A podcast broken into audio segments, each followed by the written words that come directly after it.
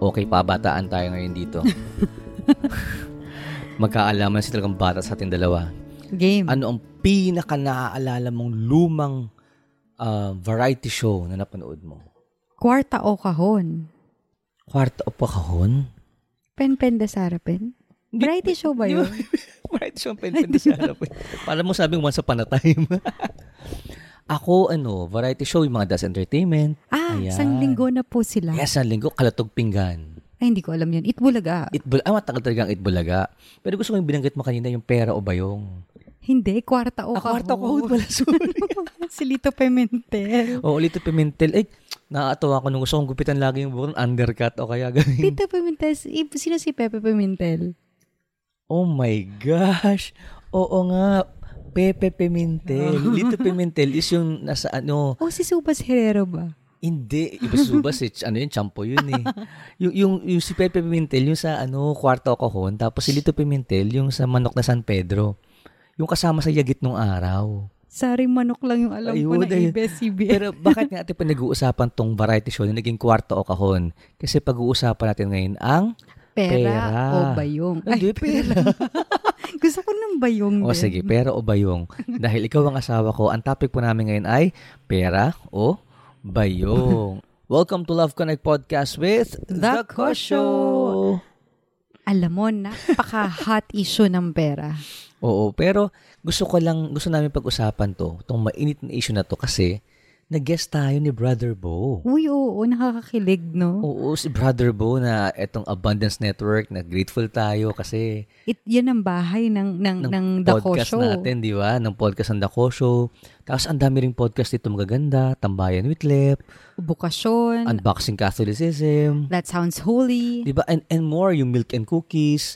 Ang dami, plus the Brother Bo podcast, di ba? So it's an honor na nag-guest tayo for couples and we talked about Money, how you can earn more, love ko more, and give more. Mali pa din pala. oh, how we can earn more, to give more, and to love more. At gusto gusto namin pinag-usapan to ni Drews kasi akala mo lang parang wag natin pag-usapan let's shy away from money pero napaka-importante pag-usapan ng mag-asawa ang pera. Oo, kasi gaya natin, inisip natin, uy, malapit na mag-school si Anya. Hala, kailangan natin mag-ipon na. Although may ipon naman tayo for her, for college niya.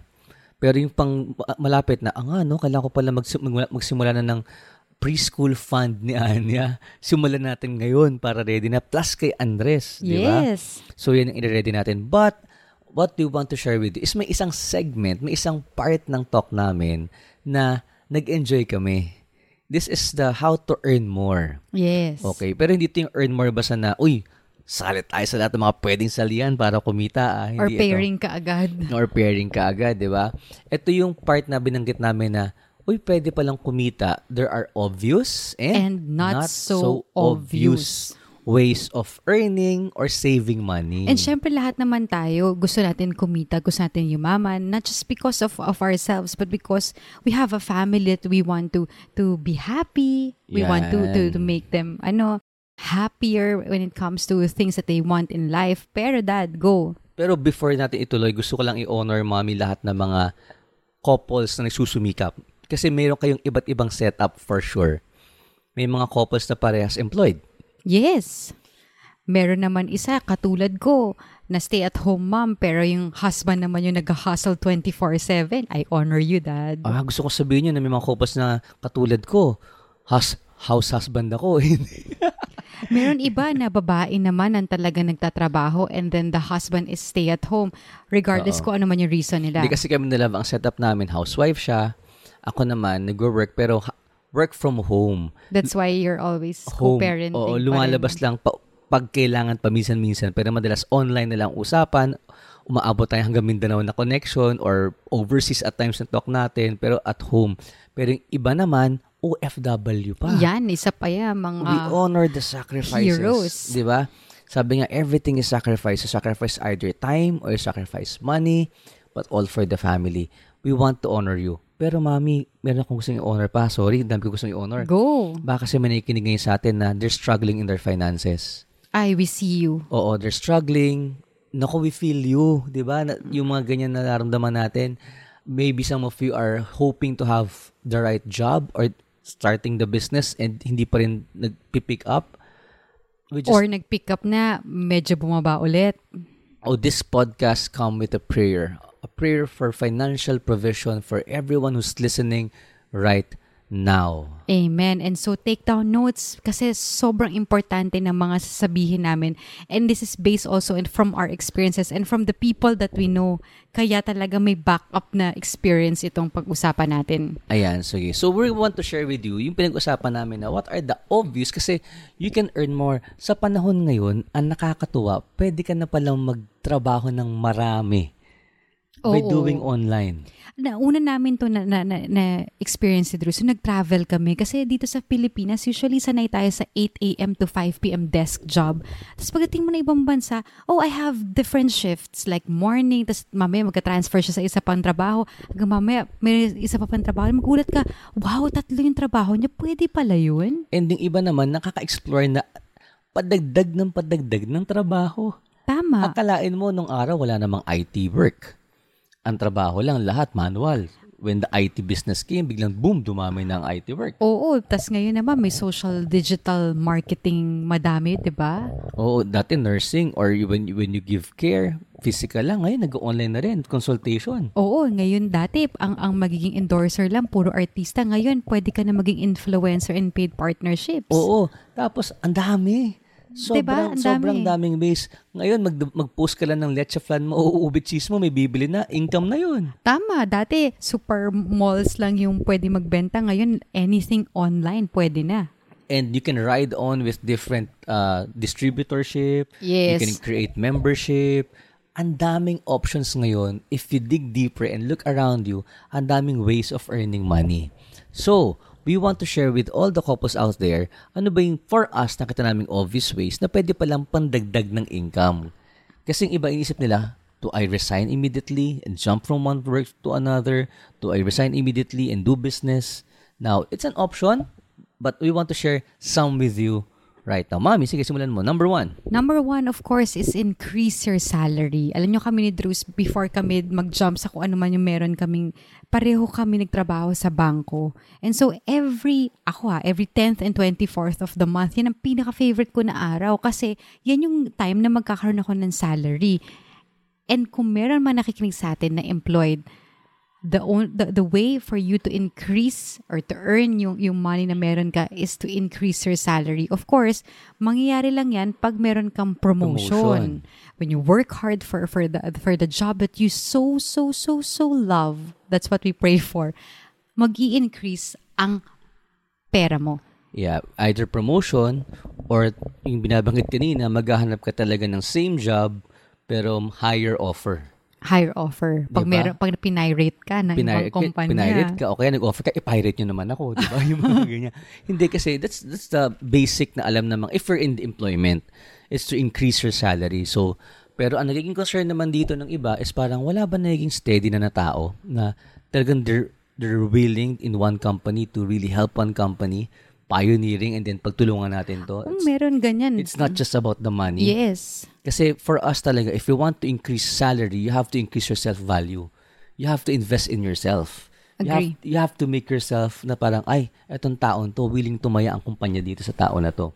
Totoo yan. And it also comes with tenure din kasi, di ba? Habang mas matagal ka sa kumpanya, mas tumataas talaga yung salary mo. Yung iba naman, nagdo-double job sila. Pero ang job nila online na.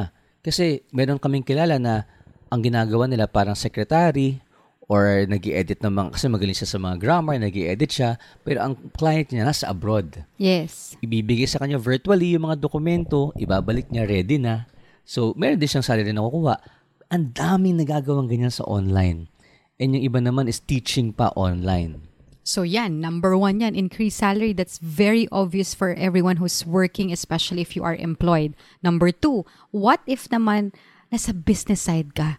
Siyempre, pag nasa business side ka, ah, iba ng mundo naman yan. Paano tataas yung pera mo? More profits.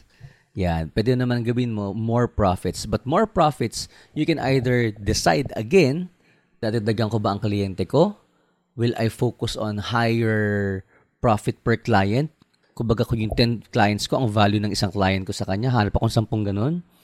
Or, dadalabahin mo yung business mo. But again, ang, ang concern dito is you need to focus.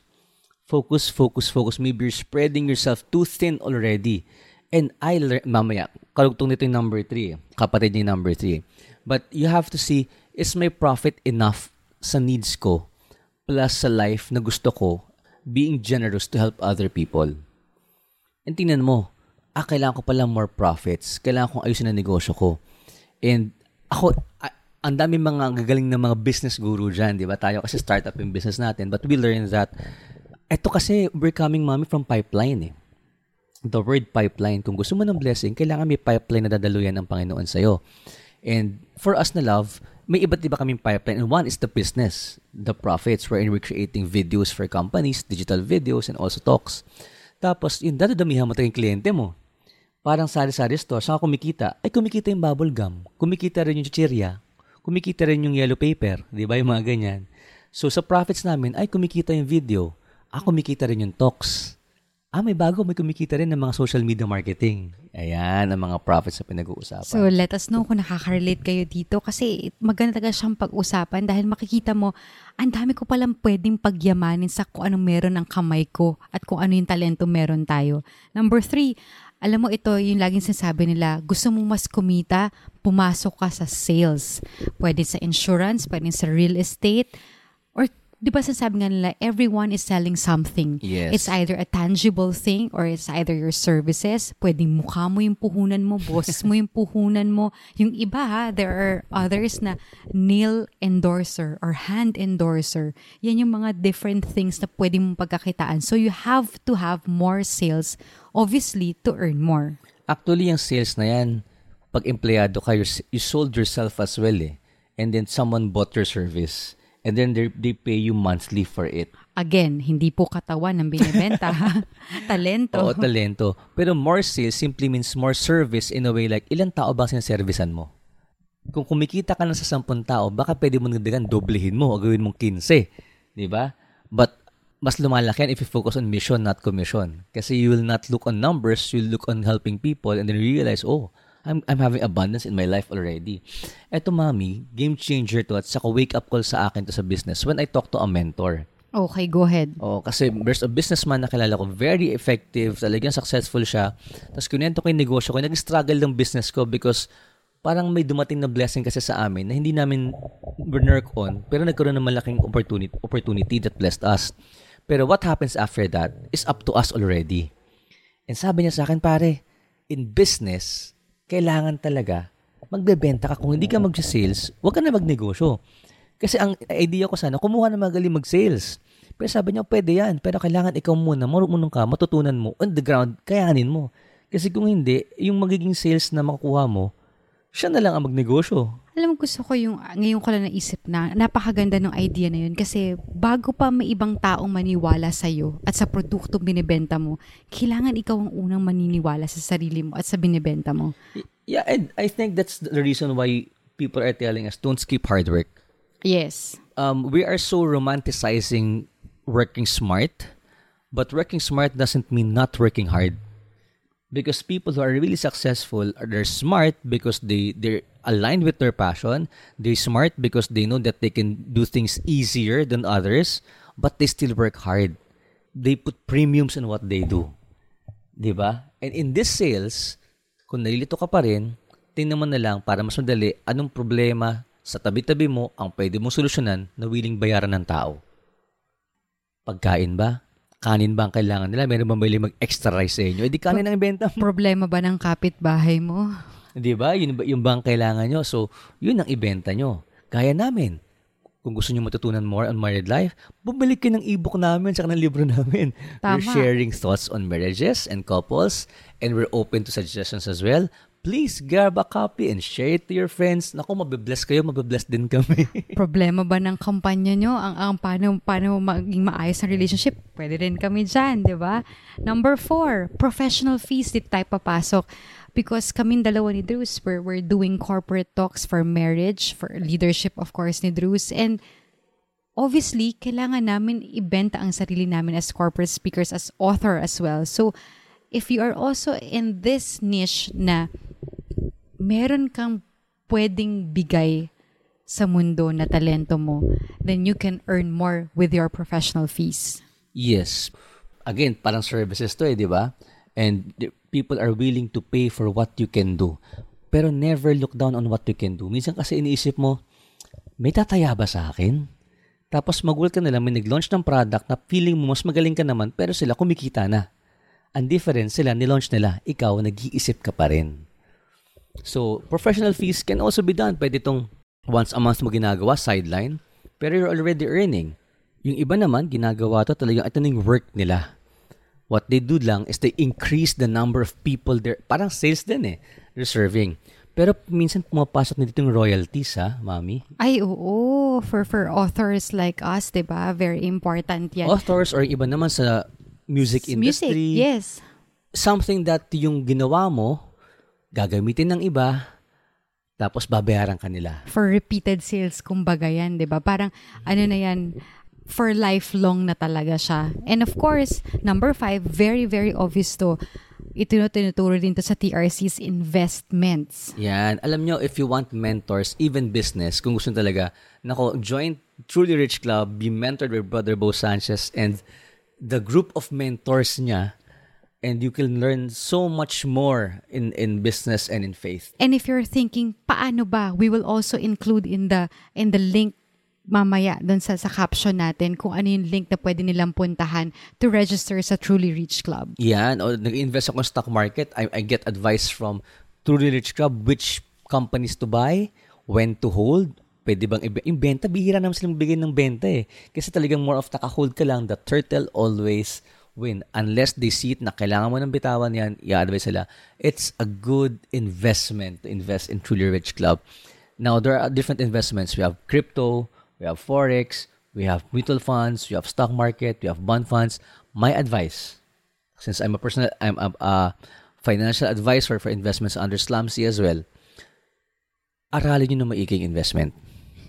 Tas- Ouch. Ouch. Kasi ako personally, uy, may natutun, may na, na, pwede yung system niya, okay to. Yung pala, pag nag-crash yung market, may problema pa rin. Now, in investment, aralin nyo mabuti, know your investment profile. Pang long term ka ba o pang short term ka ba? Second, kaya mo ba talagang high risk o pang low risk ka lang? Karamihan ng tao gusto ng high risk, high return, pero gusto nila low risk. Wala pong ganun. If that's the case, wag na. Then third, make sure you are investing your investment fund only. If it looks so enticing, if it looks, oh, pwede to sa solution sa kahirapan to, wag kang magkakamaling in-invest lahat ng pera mo. Investment fund lang. Kung hindi ka sure, for example, you will invest in crypto, you invest in forex, pero hindi ka naman sure pa, invest your entertainment fund only. Fund that you are willing to lose. Kasi minsan it goes well, pero tandaan mo, check mo yung risk niyan. Meron ba yung one-time big time na pwedeng biglang boom, bumaba siya. But, get the right investments for you and then you will know, uy, salamat. Investments basically is, are, are these. Your money working for you while you sleep.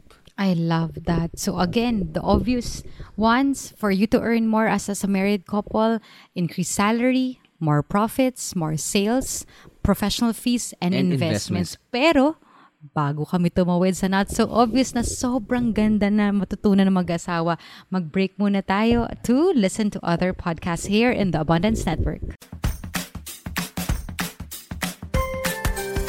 Parents, Teachers, Entrepreneurs.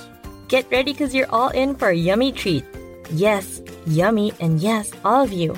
because I am here, your resident Mommy Leia, kasama natin sila Teacher Michelle and Bossing Marco para matulungan kayong ma-realize kung gaano kahalaga ang financial literacy. Sama-sama nating pag-usapan kung papaano natin maiintindihan at masimulan ito lalo na sa ating pamilya. That's right. Every Monday, makakasama nyo na kami, ang Milk and Cookies Podcast under the Abundance Network. At pag-uusapan natin ang big matters in a bite-sized way. That means fun, practical, and digestible episodes to help you become financially literate.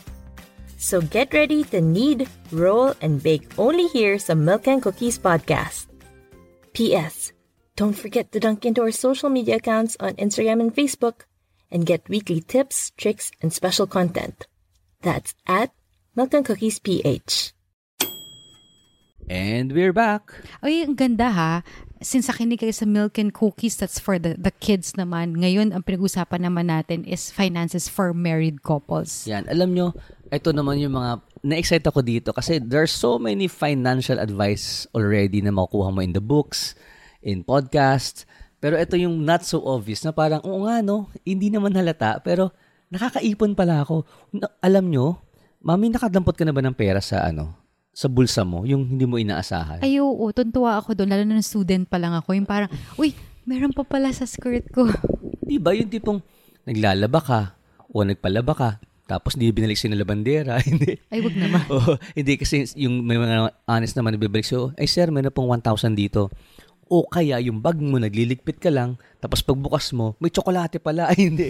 May, may, pe- hindi kasi may kilala akong, Kaya tumataba. hindi, may kilala kasi akong ganun. Sorry ah. Talaga nasa bangko pa kami. Pagbukas ng bag niya, serious na to ha. May mani. Mani, grower siguro yung kinain pa niya. Pero, pag nakadampot ka ng pera na hindi mo inaasahan, na ita- yun. na itago mo pala. Di ba parang, salamat. Ang problema nga lang yung iba, pag may extra, waldas ka agad. Dahil di mo inaasahan, ay, bibili ako ng gusto ko. Uy, sorry, kailangan ko lang ito ikwento. Naalala ko, hindi ko kung may mga nakaka-relate na, na, na listeners natin. Alam mo, Dad, simula ng estudyante ako na nagkaroon ako ng sarili kong wallet nung college ako, lagi ako mahilig mag-ipit. Kaya gusto gusto ko yung maraming pockets. Lalo na Mm. pag commuter ka, yung ang dami-dami mo iniipit na kung saan-saan na pera. Tapos magul ka, uy, may pera pa pala ako dito. Naku, hindi ako pwede mag-ipit eh. Bakit? Nawawala, nalilimot ko may Oh naipit. Parang, ha, may inipit ba ako? Tapos ala, nasa na? Hindi ko na maalala. Di ba? But that, yung tawag namin doon, itong isi-share namin sila not so obvious na parang, pag ginawa mo pala ito, para ka nakadampot ng pera sa bag mo, para lumalaki siya if done consistently Yes. over the months, Nakabitin. over the weeks, di ba? Ito yung tipong, ha, pa 20-20, pa isa-isang daan. Pero mak- pag nakaipon ka ng 5,000 at the end of the year, uy, may 5,000 ako. Uy, parang ginawa natin dati, yung 20s, 50s, 100s, di ba? Sinave Oo. natin for Ayan, Anya. before ko ikwento yung not obvious natin, natin ikwento, nag-save kami ni Love dati, before pandemic, na kapag may 20 pesos and 50 pesos, wag namin gagalawin. So, pag automatic, halimbawa, bumili kami ng worth 50 pesos, ang bayad ko 500, nagsukli na may 20 and 50, ang, hindi pwedeng gastusin, itago agad sa kahon yan. Ang pwede lang yung mga 100 pataas. Kaya problemadong problemado ako kapag sa palengke, baryang-baryang sinukli kasi wala na magagamit. But, in one year, umabot ba ng 40? 40,000 pesos din yung naipon na, na yun, di ba? napunta sa fund ni Anya. Na fund ni Anya. Ayan. So, Number one. we go now to number one that is not obvious. Sale discipline. Hindi self-discipline, but Sale, discipline. Gusto gusto Kwento. natin yan, di ba? 5, 5, 4, 4, 3, 3, 11, 11, 12, 12. Lagi natin nakikita, uy, 50% off. If you buy this for 1,000, you get the second item 50% off. Pero, ang hindi natin nakikita doon is that gumastos ka pa rin. gumastos ka pa rin. Perfect example is that dati meron kaming hotel membership ni Drews. Yes. Kwento mo yan, Papa. May hotel membership kami. Well, again, it's useful kung talagang may plano ka mag-hotel. Pero after that, I keep on availing that kahit na di ko naman kailangan. Tapos napansin ko, kasi ang mura. It, it costs 8,000 pesos. May kasama siyang one night stay. Siyempre, may buffet breakfast. Akala ko one night stand. Oh, one, night stay. Di ba? Tapos may kasama siyang buffet breakfast. Tapos ang dami niyang vouchers. And for sure, you have that membership as well. If it's working for you, if it's part of your plan, go ahead. At But if- pagkurot lang siya. No, but if it's not part of your plan, tinan mo kung anong nawawala ha. Nakakatuwa kasi if you spend for example 2,000 pesos or 3,000, you pay 50% na lang. Yun yung voucher niya. Ang saya, di ba? Kumain ka ng hotel, half the price lang. O kaya if you, if you eat with group of 5, may 1,000 pesos off. Big savings, 1,000 pesos off. Pero napansin ko, hindi naman talaga namin gustong kumain doon kasi we can eat naman in a restaurant. Tapos sabi ko, even if 1,000 pesos off, gumastos pa rin ako ng 5,000. Compared to kung hindi ko ginastos yun, hindi na, walang 1,000 off, pero wala akong 5,000 na ginastos, Tama. baka less than lang yun ang, kana, ang gagastusin sa labas. Na syempre, hindi mo naman maiisip nung time na inoferan ka kasi sobrang enticed ka. And at the same time, parang, o nga, no, hook na hook ka na sa pag, pag, pag-market sa'yo, di ba? But you have to check, kaya ba? Kaya ka tinatawag na sale discipline. Kasi okay naman ng sale if you need. For example, kailangan mo ng bigas. Nag-sale yung tindahan. Aba, bumili ka ng madami kasi need mo yan eh. Di ba? Nag-sale ang diaper.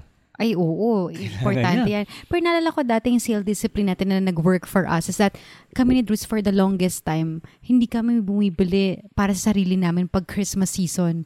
Usually, bumibili kami after Christmas. Yung talagang wala na ng choice yung mga mga mga malls kundi mag-sale kasi nga- Year-end sale. Oh, kasi mag-year-end sale na sila magkailangan mag, mag, mag-change ang stocks nila, di ba? So kahit yung yung gift namin sa sa, isa't isa, dinidili After namin. Christmas talaga after yun. Christmas. But that's for us kasi yun yung budget namin during that time, di ba? Yes. So sale discipline is checking first, bakit mo ba gusto yung sale na yan? Is it because of the red tag or is it really needed? Or baka meron namang inner wound na nirarab ang sale sa'yo na kailangan mong magpasikat sa ibang tao, kailangan mong i-please yung sarili mo, parang feeling mo doon ka nakakakuha ng or I affirmation. deserve this. Oo, kasi pwede namang deserve pero may discipline pa din. You check. Agree. Kasi again, simple 500 pesos from 1,000 to 500. Pero kung di mo kailangan yan, hindi ka nakatipid ng 500. Gumastos ka ng 500. That is what's happening. Now, winatipid mo, itago mo bago mong kasusin. Number two, not obvious na ginagawa natin is living within means. Oh, mami, Akala go mo ahead. lang walang epekto to, pero may epekto to. At guilty kami dyan, dalawa ni Drews. Kasi kami, Drews, hindi kami magastos talaga sa mga material na bagay. Hindi kami ma-flashy na tao. Pero pagdating sa pagkain, talagang yan ang weakness namin mag-asawa. Pero natutunan din namin ni Drews to live within the means. Yung pwede ka naman kumain na masarap pero hindi sobrang mahal.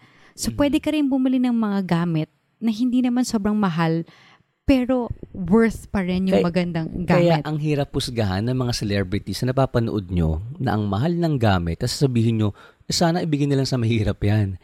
Eh kasi, Yun talaga yung kaya if nila. we talk about percentages and not amount, baka small percentage lang nila yan.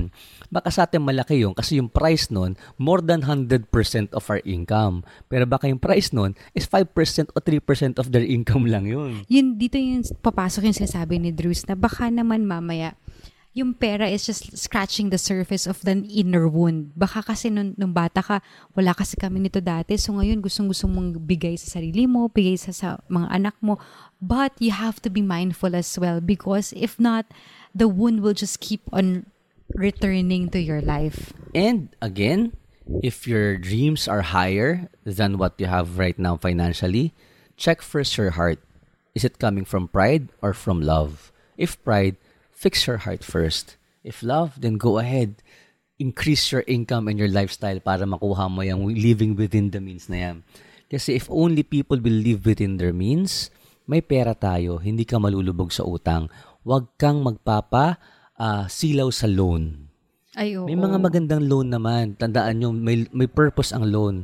Pero kung sasabihin lang sa'yo na kailangan mo ba nito, i-loan mo na ngayon. Uy, agree. Malulubog ka. Nung, nung, nung employee pa ako, lagi sinasabi nila, naku, gamitin mo SSS kasi ginagamit yan ng ibang tao. So, kahit hindi mo kailangan mag-loan, loan ka lang ng loan. Pero, ang hindi mo nakita, this is the not, not so obvious na parang pag hindi mo gunastos, kumikita ka pala. Yeah, living within the means, may savings ka, may investment ka, may pangsarili ka pa din. Pero may limit ka. Alam mo lang. Pero habang lumalaki, good steward ka na of blessings. Number, Amen. Number three. three, open book budget. Ayan, since we're talking about couples, kasi itong top topic na to, pwedeng pang individual, pero maganda itong gamitin ng mga couples. Yung from the not ob- obvious to not obvious. Pag-usapan niyo as couples, again, where are we coming from? Nung kinasal po kayo, binigay yung aras sa asawa. Ang ibig sabihin, hindi po yun yung cute lang nang nagbigay ng aras. May meaning po lahat sa simbahan. Ibig sabihin nun, may financial plan si Lord sa inyo. They, God wants you to prosper. Amen. And yung for richer or for poorer, it's not a vow na parang, oh, pwede tayo maghirap ha. Tandaan mo, nag-vow tayo. It's a vow that for poorer, gagawa ng paraan para maayos pa rin natin lahat-lahat ng mga bagay. Kaya, open book budget simply means, being honest and being open to each other. Ano ba ang kinikita nyo? nasaan na ba kayo sa goals nyo? May utang ba kayo na dapat bayaran? Kasi minsan, hindi mo nakikita yung asawa mo parang aburido na sa buhay, nag-aaway na kayo lagi. Pero kinakarry lang pala niya yung burden dahil siya lang yung kumikita pero ikaw waldas ng waldas. Yes. Meron naman pala kayong utang. Yung isa naman bigay ng bigay sa ibang tao. Pero di mo pala na-check, teka, okay pa ba na magbigay tayo? Kasi teka, tayo nawawalan. Yung para sa pamilya natin nawawalan. These are the, the common questions and conflicts na kailangan pag-usapan ng mag-asawa sa open book Then budget. someone will ask us, eh paano kung di kami open sa isa't isa about finance? Kasi may problema ang bawat isa sa pera. May addiction o kaya mas nag-work sa amin tong ganito, nakatago lang. Ito, ito lang yung sa amin as a couple. Again, may kanya-kanya style ng mga couples. But if may mga cases like that, then it means baka meron kayong ayusin beyond finances pa or outside finances. Baka meron kayong ayusin within the communication, baka meron kailangang i-heal na tulungan ng isa't isa so that both can handle well and then can be open. Because again, let's talk about one flesh, iisa lang talaga dapat. Ang hirap kaya nung biglang may nag knock on wood. God forbid, but God is good. May mga kilala kami na nung nawala yung isa, hindi na alam kung saan kukunin yung mga, nasan ba yung bank account ng isa? Saan ko ba kukunin pa? Yung mga ganun, hindi nila alam. Open book budget will help you, will move you together as a couple hand in hand. Magkanong pera natin? Ang laki ng gastos natin, paano tayo magtitipid pa? Saan tayo gagawa ng side hustle? Anong kaya mo pang gawin? Then you can move together. Number four, no spend day. Alam mo, la- lagi sinasabi sa akin ni Drews, ang ang ang pera mainit. Yung parang nakadamit na, naka, na, tama ba? Nakadamit na, nakabihis na yung Lolo pera. ko yun. Oo, pag ano siya, lalabas kami tapos ayaw namin, "Ha, hindi pwede hindi tayo lalabas. Bakit? Nakabihis na ang pera ko. Nakasombrero na. Pero pwede mong sabihin sa pera mo na, sige, palit ko ng pambahay. wag, wag, ka- hindi mo kailangan magbihis today kasi hindi araw-araw kailangan gumastos kayong mag-asawa. Uy, ang saya niyan. Lalo na nga nung pandemic, parang mas na, na, napatunayan natin totoo to, no? Oo, pero kasi mami, mas nahirapan din ang tao magtipid nung pandemic kasi suddenly the buying the buying capability It's just one click away. one click away na online na. So, ang sarap nung nagawa natin siya na meron tayong one day, today, zero spending tayo. Walang bibilin, dito lang tayo. 'Di ba? So, it's a good feeling din na kung gusto niyo talagang mag-earn more, mag-earn more, don't just be comfortable in earning more. You also have to be comfortable in not spending more. I, I love that.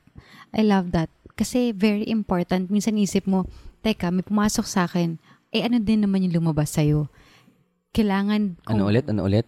ano yung pumasok na, na, na, na income mo? Okay. Pero kailangan mo rin tanongin, ano yung kinaklarify ko lumabas lang sa'yo ha. Oh, na, kasi mag-asawa pa nag-uusapan dito. Pera. Pera, pera.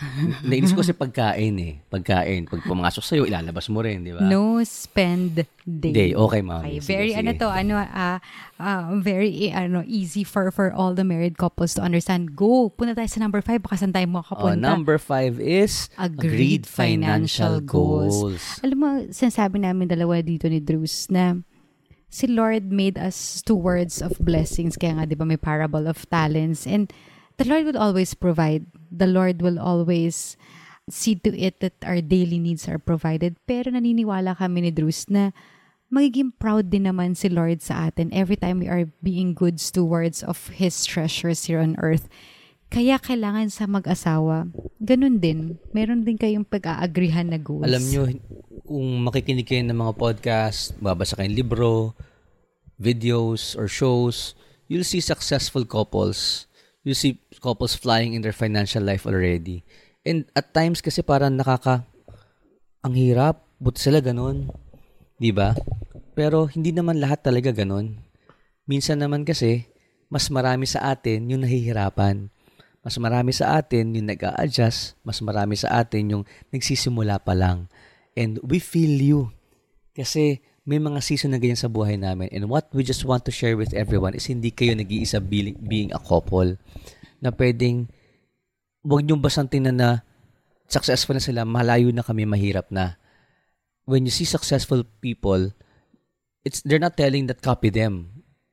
What your life is really telling you is have your own version. Gusto ko yan kasi minsan nakala ng mga tao, parang wala namang kayong problema or parang ang perfect naman tignan ng marriage. Pero sa totoo lang, the reason we can share this is because pinagdaanan namin at meron din kami Uy, pero pinagdadaanan. ano, ay, minamit ko na hindi tayo na yung mga successful couple in finances ha, na sobrang tataas na ha. Kasi baka akalaan nila sa, sa atin yun. What we're sharing is that na pag nakita nila yun, kasi minsan nakakasindak, na terms nakakasindak na pag pinanood mo yung mga financial guru, parang ang ano naman ito, ang hirap naman ito. Eh, pag, pag tinignan mo yung bank account mo, yung trabaho nyo, ang hirap naman ito. Go ahead still. Have a plan still. Hold the hand of your partner, hold the hand of your spouse and say, kaya natin to. Kaya natin to. Nasaan ba tayo ngayon? Simulan natin, gawin natin to. Agree. Kaya ang pera, kung nai-intimidate kayo, minsan nakaka-intimidate din talaga siya. Maybe because of the culture. Depende rin kasi may mga mag-asawa na parang hindi naman sila nahihiyang pag-usapan. Pero meron na sa culture talaga, parang wag natin pag-usapan ng pera. Pero kailangan. But the message of this podcast is that God wants your family life to prosper. God wants your family life to be in abu- to be in abundance. God wants you to to have that ano provision.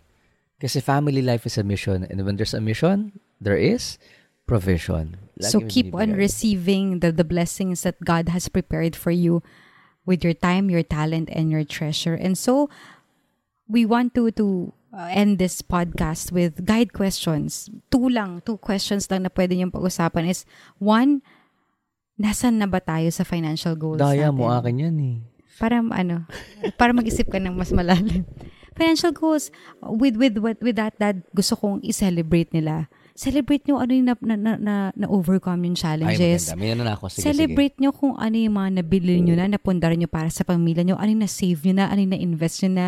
Not just yung mga kung ano yung wala kayo, pero kung ano na yung mga na-achieve nyo. sige. Maganda yan. So, number one is, nasaan na kayo ngayon? Open book yan, no? Pag-usapan Yeah, with the nyo. wounds and the wins of your Oo. finances. Number two, for me naman is mag-aminan din kayo at saka maging honest kayo at magtingin ng kayo ng mata sa mata, puso sa puso, hininga sa hininga. How can we support each other in our financial goals? Oh. When I say support, do we need to have an income, another income? Encouragement. Do we need to encourage each other? Baka mayroong isang nang, nang, nawawala na ng Pag-asa. pag-asa, kailangang iangat na basta magkasama tayo. Do you need to help each other heal from a past that makes you make the same decisions Yeah, in, in, in financial life? 'Di ba? So, check sa, sa kwento nyo mag-asawa, paano nyo masusuportahan ang bawat isa in your married life, in your financial goals, so that you can honor God together in your finances. And as we end, dagdag nyo na rin to, pag-usapan nyo, how can we serve the Lord with our finances? Ay, I love that. Another topic na pwede pag-usapan. Say, mag-party tayo nito next time. Sige, next time na mga next year. So, let's, let's- pr- let's pray, pray. for them in the name of the Father and of the Son and of the Holy Spirit. Amen. Amen. Lord, you are the God of our life. And we, Lord, we just declare that you are good. And we thank you because we know abundance is happening in our life. You are not, Lord, you, you are not just, you will not just provide, you are already providing for us. When we pay our bills and we empty our pockets, we know that hindi kami mahirap. Responsable kami, Lord God. And salamat po. We pray for all the couples who are struggling, all the couples who are flying in their finances, all the couples who are praying for direction in their finances. Lord, guide us. Because more than finances, we know that we want to bless families. Provision for couples, for kids, and supporting and helping each other as well in gratitude and generosity. Ilayo niyo po kami sa mga bagay-bagay na hindi makakatulong sa financial life namin. In Jesus' name we pray. Amen. Amen and amen. The, Father, the Son, of the Holy Spirit. Amen. Thank you very much for listening to our podcast because love connects.